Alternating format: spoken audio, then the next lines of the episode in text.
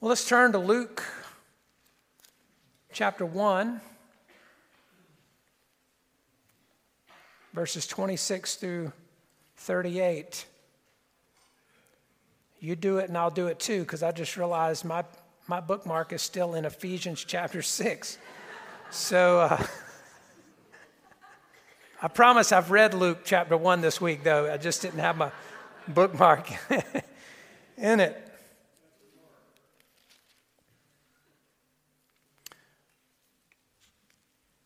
All of my Advent messages uh, this season are going to come from Luke's Gospel. I, I uh, usually do that different, differently, and there's kind of a variety of readings from different places in Scripture. I'm going to walk this year right through uh, a sequence of passages here in Luke 1, and then hopping over into, uh, on the fourth Sunday of Advent, over to the Christmas story in Luke chapter 2. But we're, we're going to do a little, we'll get a little bit more of the complete narrative out of Luke one uh, in these weeks to follow. But I want to speak this morning on the subject of hope through hardship. Hope through hardship.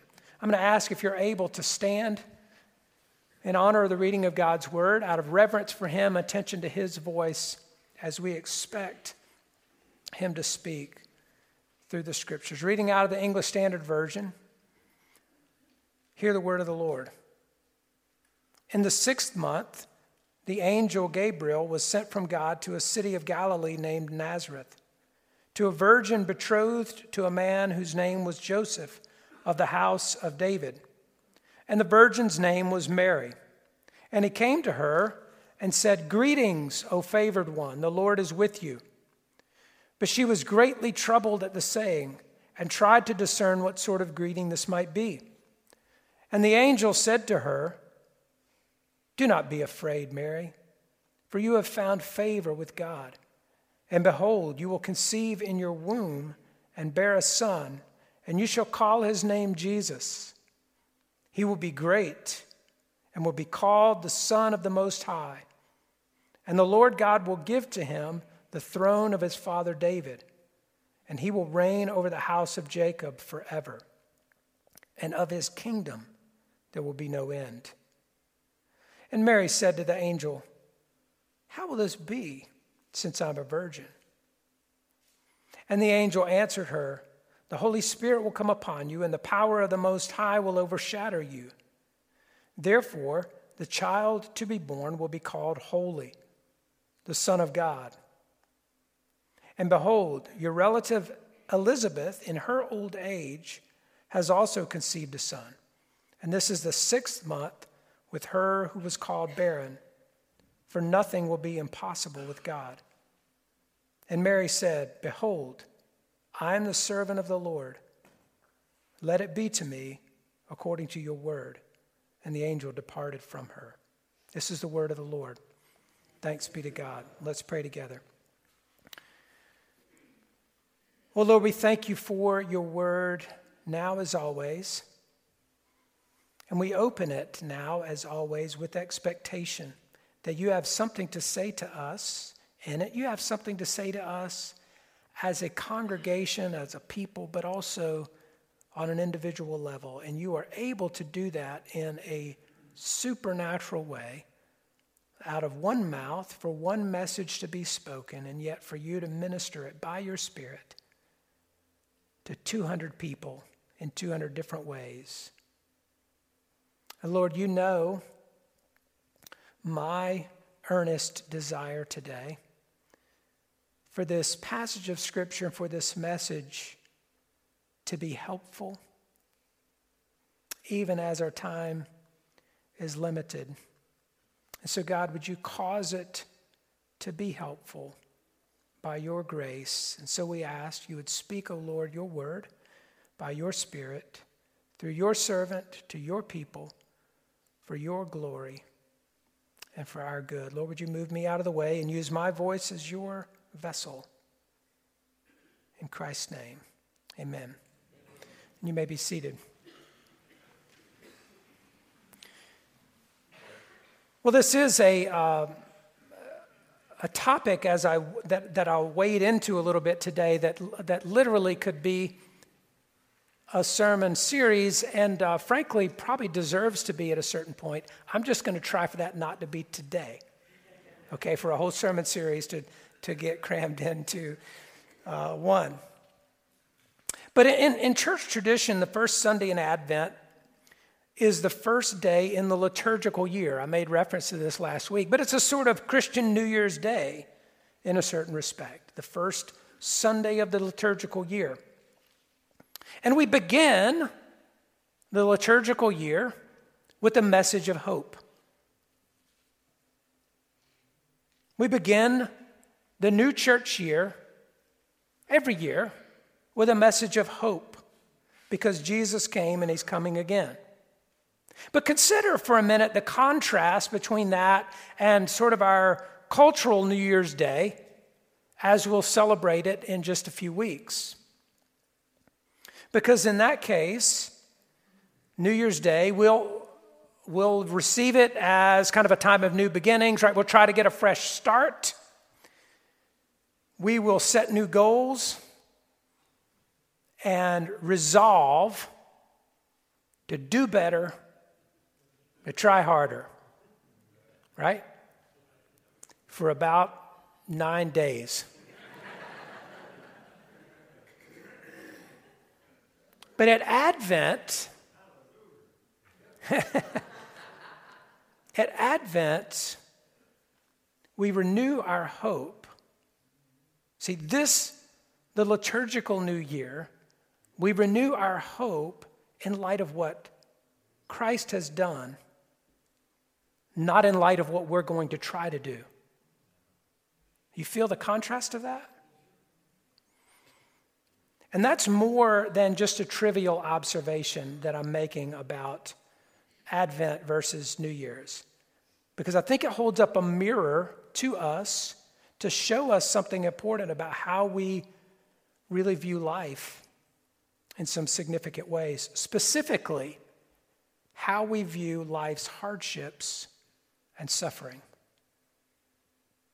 And so I want to focus this morning on one particular aspect of this passage uh, of the angel's announcement here to Mary and to see how it offers a message of hope through hardship. And it's going to be brief out of necessity. And as I said, there's so much more that would deserve to be said on the topic of hope and of hardship and suffering.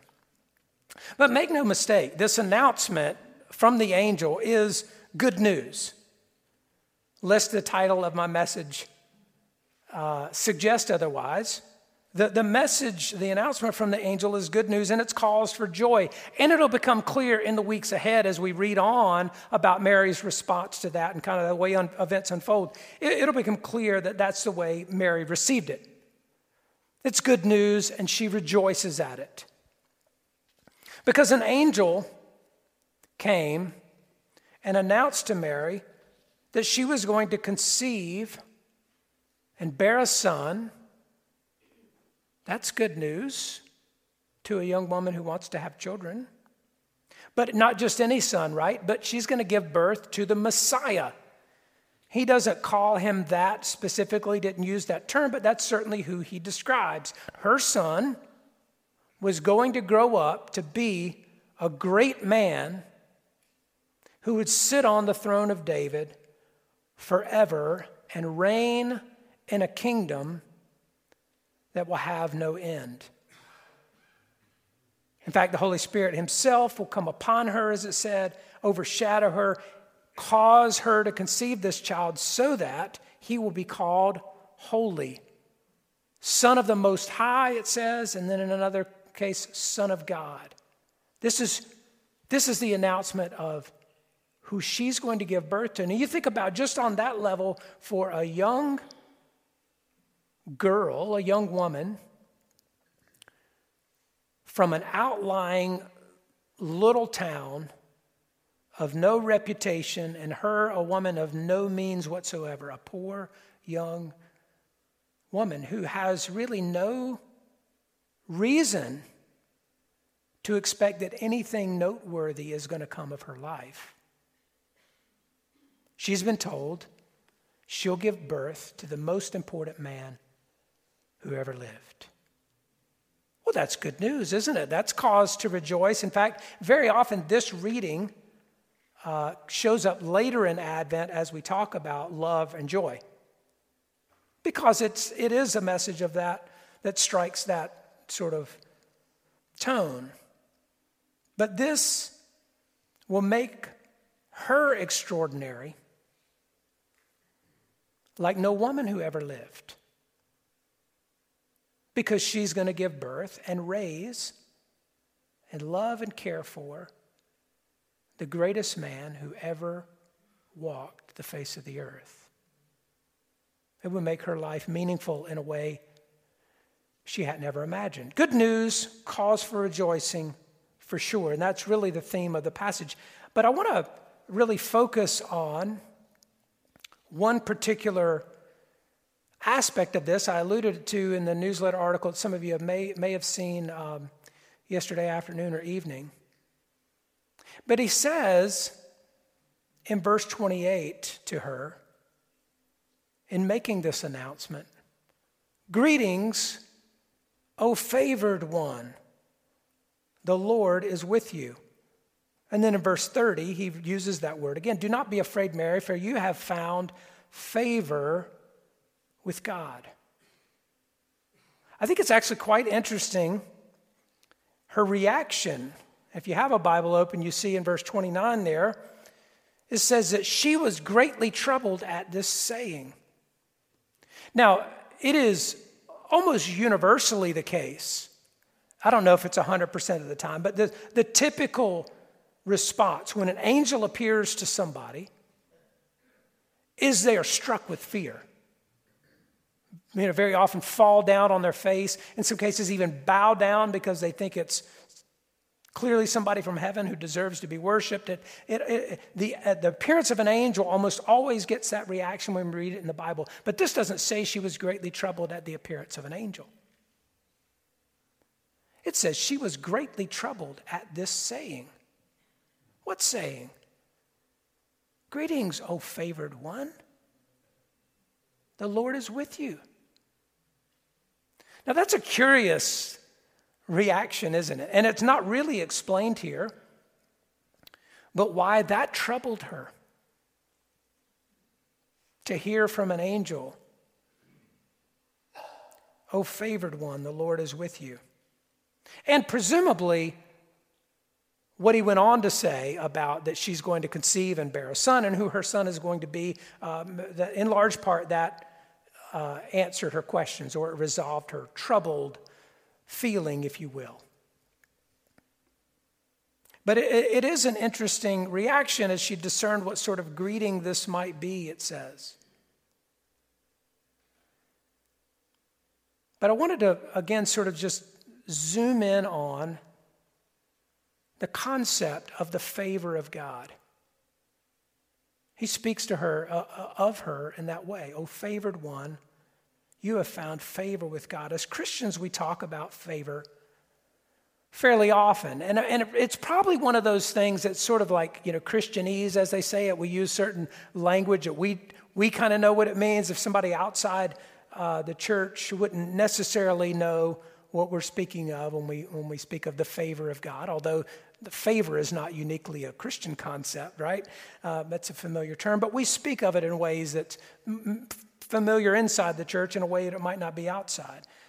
But we use that language fairly often. Uh, we, we ask for it, we ask for God's favor, or we point it out when we think we've experienced it. Things have gone well, and so we might say, um, yeah, he's really living in you know, God's favor, experience in God's favor. Occasionally, I pray this way. I think others do when praying for missionaries or other Christian servants. I find myself doing this in particular when it comes to somebody going and doing the work of the Lord. And interestingly enough, this past Wednesday at our staff meeting, as we prayed for April um, prior to her departure, we prayed for God's favor toward her. And we were specific about the ways that we wanted that to be shown.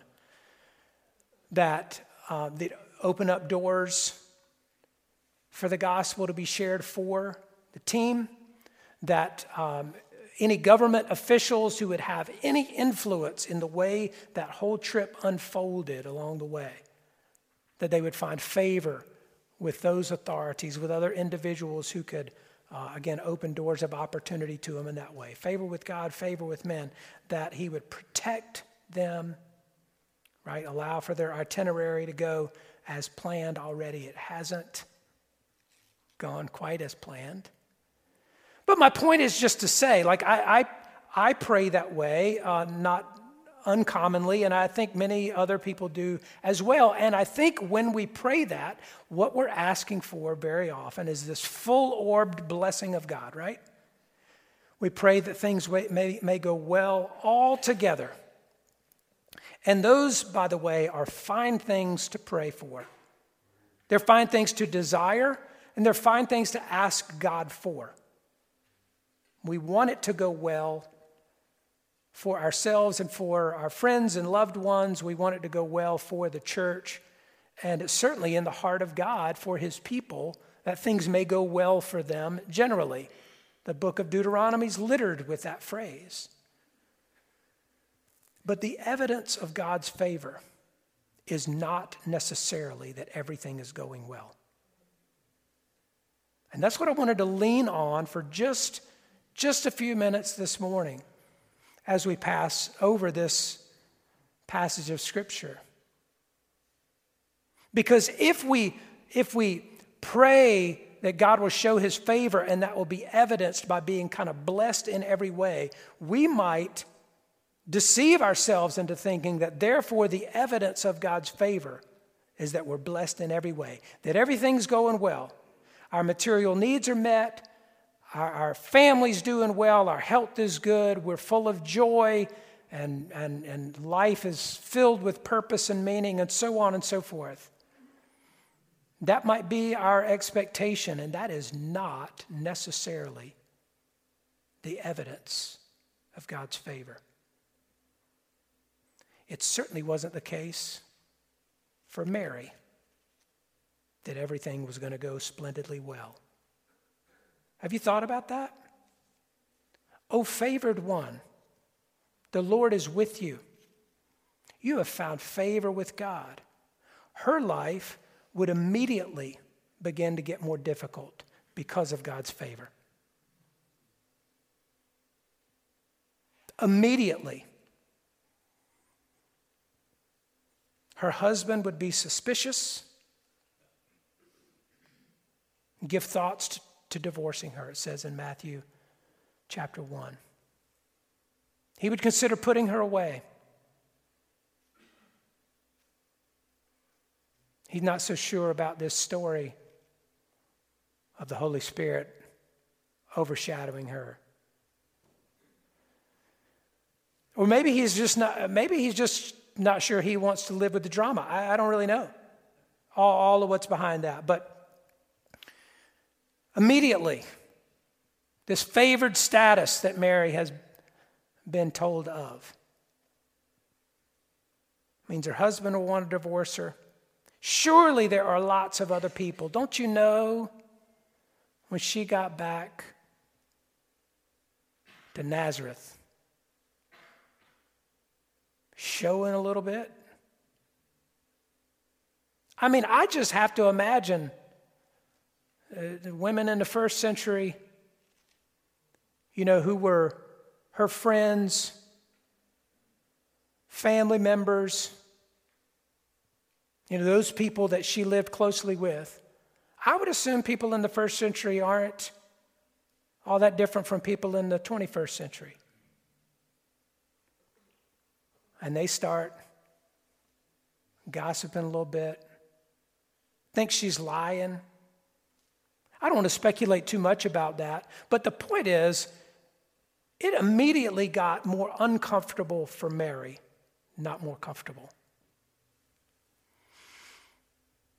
She and Joseph, we learn in Matthew chapter 2, would have to flee to Egypt when Jesus was a little infant or toddler, somewhere in those early years. They'd have to flee to Egypt because there was a plot by Herod to kill every child under two. You remember the story.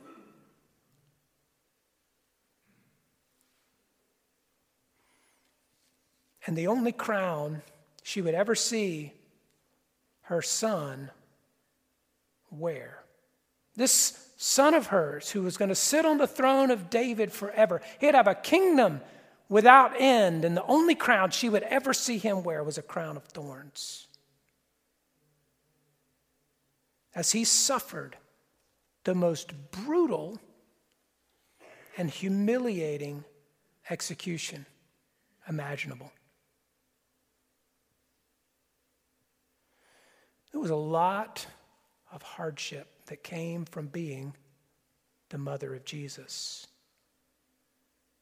But as God's favored one, she was chosen for the hardship, not spared from it. Now, I want to interject here something that's, that's not in my notes. I'll come back to that. But I, I hope you, I hope this resonates a bit for you, you and I hope that you understand uh, how we might have a problem. We, we might not really have very good, very much room in our Christian thinking for, for, for this kind of story to unfold. That one who is among the most favored people in history, right? How, how much more favored could you be?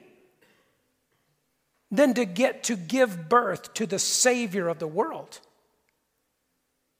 And that the most favored person of God would suffer such great hardship because of that favor. See, we, we don't always have a category for that in our thinking.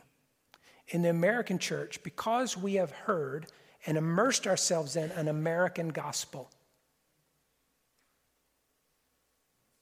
that really expects that living the life of the so called victorious Christian means that we're going to put away all of our adversities and our suffering.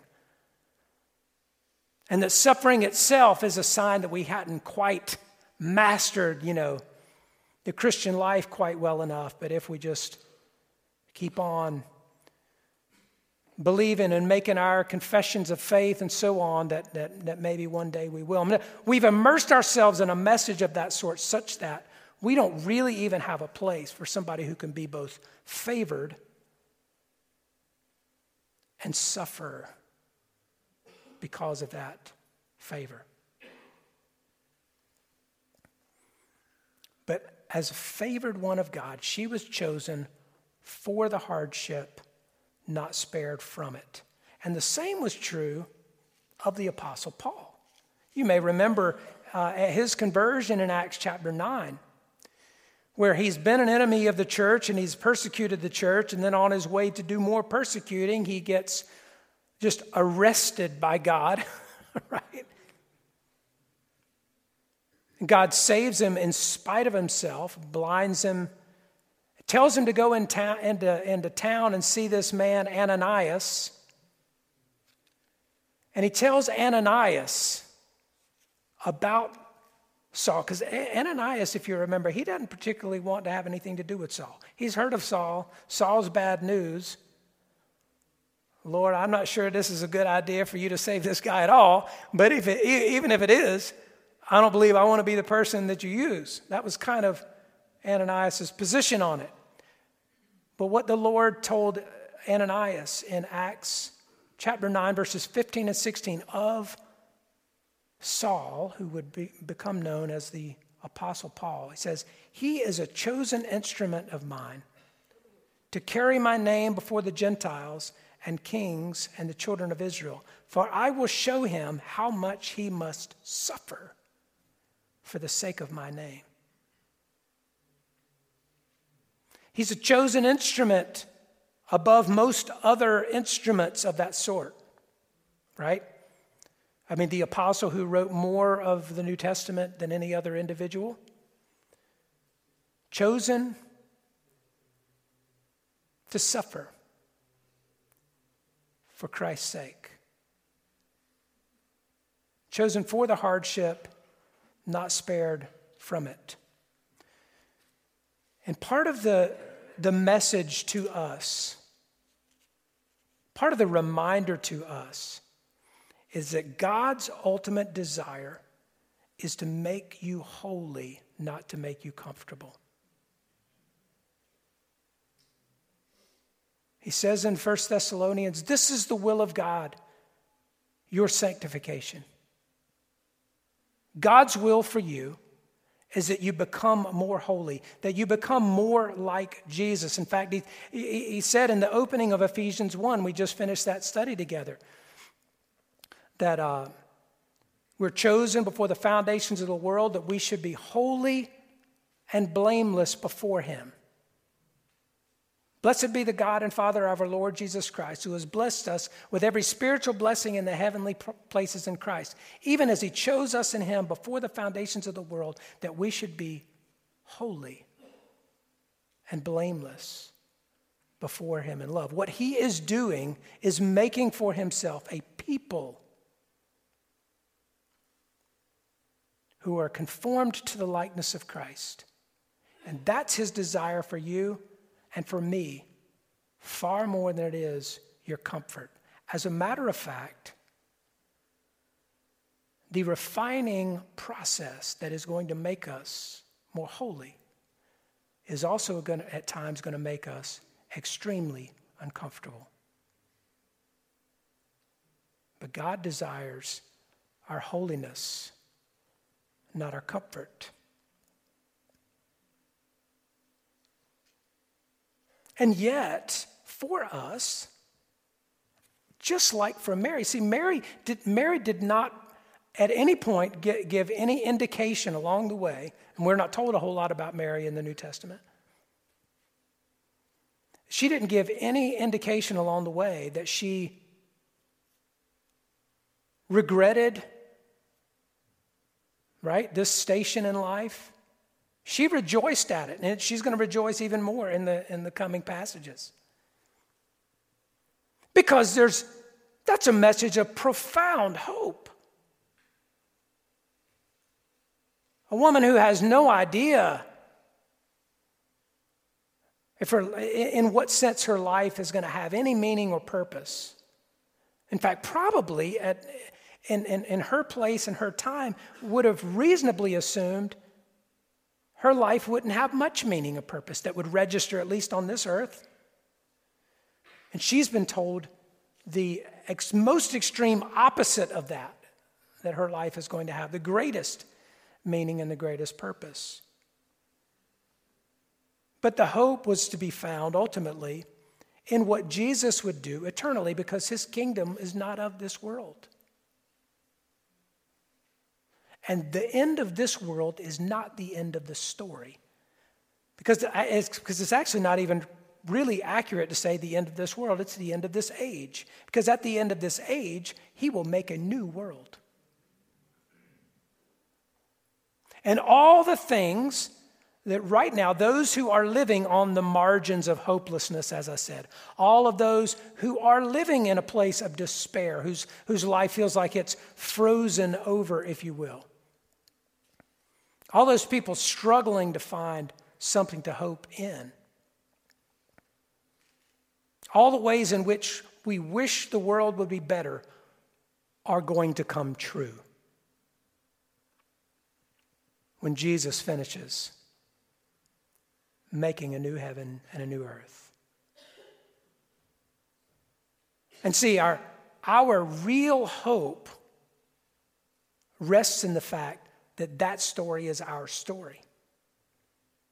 That our hardship and our suffering, for most of us, it's not even going to last our lifetime, right? For some, it does. There are some people who have uh, medical conditions of one sort or another that, that apart from a radical miracle of God, they're, they're you know, they, they're going to live with it. They have lived with it um, all of their lives. And there are any number of situations, the hardships with which people live throughout the course of their life. For most of us, whatever it is that's making life hard right now, and if it's not right now, six months from now, whatever that is, it, that hardship isn't going to last a lifetime for most of us. But even the ones that do, that's not the end of the story. And our hope rests in the fact that Jesus has accomplished the victory that is ours. And that our, our hardship isn't final and it's also not pointless. Because part of what our hardship is doing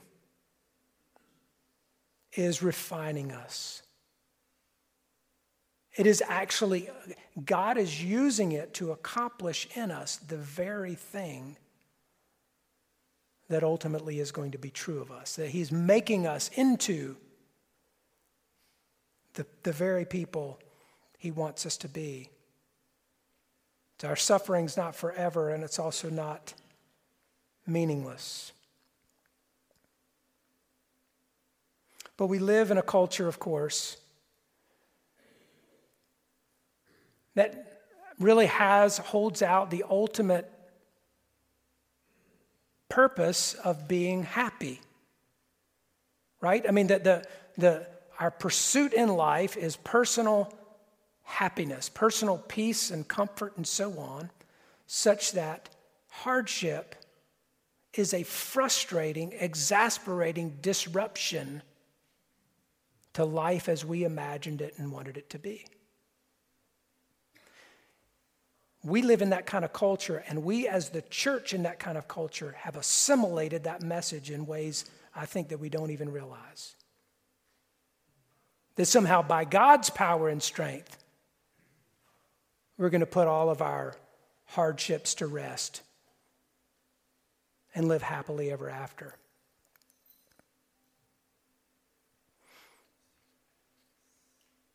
But even as we struggle even as we suffer, it is not meaningless and it is not hopeless. We can be favored ones of God and face intense hardship. I am quite sure some in this room right now feel like they're in that position. You might not feel so favored because of exactly the reasons I'm speaking about. But you feel the hardship. And part of the, part of the assurance I, I, I want for this to give us today um, is that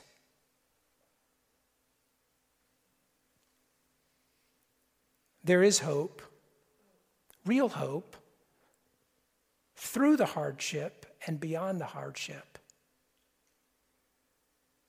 Because we are walking in God's favor.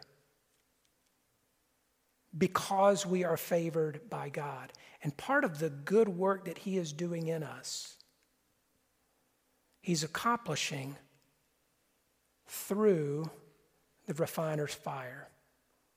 He's accomplishing through discomfort rather than through our comfort.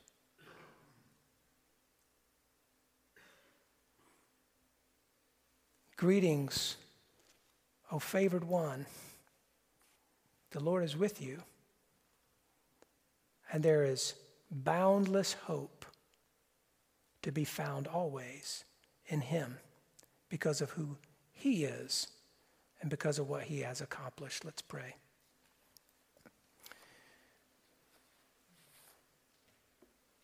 Father, we do thank you for that assurance. And at risk of just sucking the ho, ho, ho right out of our Christmas season as we step right into it, Lord, it is good for us to acknowledge the reality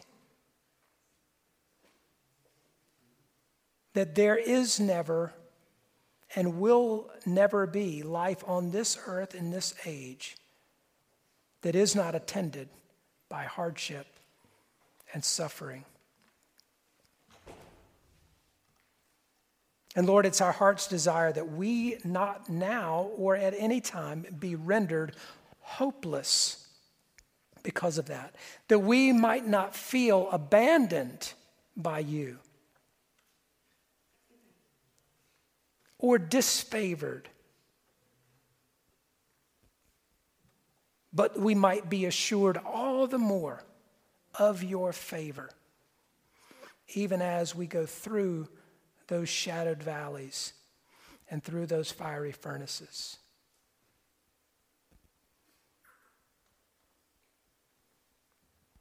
So, Lord, in whatever ways, one by one, those of us in this room need to hear and receive that truth and have it ministered to our hearts, would you do so today? In Jesus' name, amen.